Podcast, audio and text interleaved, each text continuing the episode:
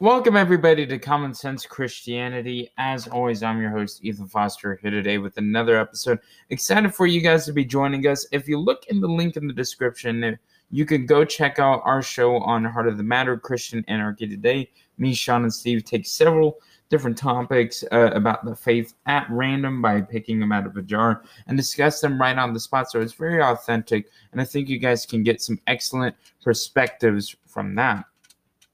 Uh, right now, we are continuing that Jesus already came back, the full preterism view in 70 AD. Today, I am just going to be discussing the undeniable historical events of 70 AD and not getting into the actual personal theological opinions I have on it. And to do this, we're looking at eyewitnesshistory.com. I've read through it. A lot of it has what Josephus, the main writer uh, of the events happening there, uh, it has most of his stuff on there. So we're going to go ahead and dive right into it. And it starts in the year 66 AD. The Jews of Judea rebelled against their Roman masters. In response, Emperor Nero dispatched an army under generalship of Vespasian to restore order. By the year 68, the resistance of the northern part of the province had been eradicated, and the Romans turned their full attention to the subjugation of Jerusalem. That same year, Emperor Nero died by his own hand, creating a power vacuum in Rome. In the chaos, Vespasian was declared emperor and returned to the imperial city. It fell to his son Titus, still leading the remaining army in the assault on Jerusalem. The Roman legions surrounded the city and began to slowly squeeze the life out of the Jewish stronghold. By the year 70 uh, AD, the attackers had breached the Jerusalem's outer walls and began a systemic, a systematic, uh, I should say, ransacking of the city. Now, to give you guys some context about uh, the squeeze the life out of the stronghold, uh, what the Romans did, I, I read a different article on this, so I'm going to briefly summarize summarize it to the best of my ability to you, ladies and gentlemen, that uh, the Roman the Romans allowed people to enter the city for Passover. It's one of the things they did. And in terms of a military tactic, this is uh, quite genius. Um, and they surrounded the city and wouldn't let anyone leave. And subsequently, they wouldn't let any supplies enter the city at the same time. So they basically starved to death the inside. This is a common military tactic that has been used uh, numerous times throughout history. It's highly effective. So it continues on to say the assault accumulated in the burning and destruction of the temple that served as the center of Jerusalem. In victory, Romans slaughtered thousands. Of those spared from death, thousands were more were enslaved and set to toil in the mines of Egypt Others were dispersed in arenas throughout the empire to be butchered for the amusement of the public. Temple, the temple's uh, sacred relics were taken to Rome, where they were displayed in celebration of the victory. The rebellion sputtered on for another three years and finally was extinguished in 73 AD. The fall of various pockets of resistance, including the stronghold at Masada. The Jews let out a shout of dismay that matched the tragedy. Our only first-hand account of the Roman assault on the temple comes from the Jewish historian Josephus Flavius.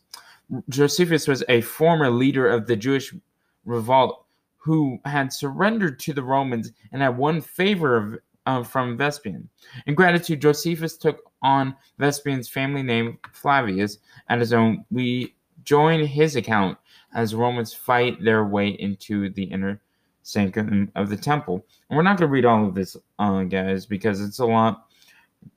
We're just going to go over it to give you the historical context, and that will be the end of the, the episode. I will tie it uh, more into the theological stance in episodes part. The rebel, uh, the, the rebels, shortly after attacked the Romans again, and clash followed between the guards of the sanctuary and the troops who were putting out the fire inside the inner court. The latter uh, um, rounded the Jews and followed in a hot pursuit right up the, to the temple itself. Then one of the soldiers, without awaiting any orders and with no dread of some uh, momentous a deed, but urged on by some supernatural force, snatched a blazing piece of wood, and climbing onto the soldier's back, hurled the flaming brand through a low golden window that gave access on the north side and the rooms that surrounded the sanctuary. And the flames shot up, and the Jews let out a shout of dismay that matched the tragedy. They flocked to the rescue with no thought of sparing their lives or husbanding their strength. For the sacred structure they had constantly guarded with such devotion was vanishing before their very eyes. No extortion or threat can now restrain the the impo- uh, uh, the impetuosity. I, am very bad at pronouncing uh, some words, and since this is an ancient language translated into modern English, it's very difficult. Uh, so forgive me for that. Of the legions, for passion was appear was in supreme command. Crowded together around the entrances, many were trampled down by their companions, others stumbling on the smoldering and smoke-filled ruins of the uh, Portuguese died as miserably as the defeated, and they drew closer to the temple. They prevented not even to hear Caesar's orders, but urged the men in front to throw in more firebrands. The rebels were powerless to help. Carnage and flight spread throughout. Mm, I think that's all we're going to read. But reading what Josephus wrote, wrote here, what happened at the destruction of Jerusalem the destruction of the temple, as predicted in Daniel chapter 9, and every Christian that has any theological uh, knowledge knows that 70 AD is an extremely important event in terms of biblical prophecy and fulfillment. It's just the extent that you take that fulfillment and prophecy uh, that sets between futurism, futurism, partial preterism, and full preterism. So, with that, we see that not only was the destruction of Jerusalem a significant event, but we see that it is also a very important event and a very brutal event in that uh, liking. So, as we continue on with Jesus already came back, we will examine how this fits into the biblical narrative, get into the more complicated stuff, but I'll simple it down the best I can. And as we walk through this journey, go research it yourself, read the scriptures, and read the time frame that Jesus and all the apostles set up for his imminent return. And we will see you here Wednesday here on Common Sense Christianity.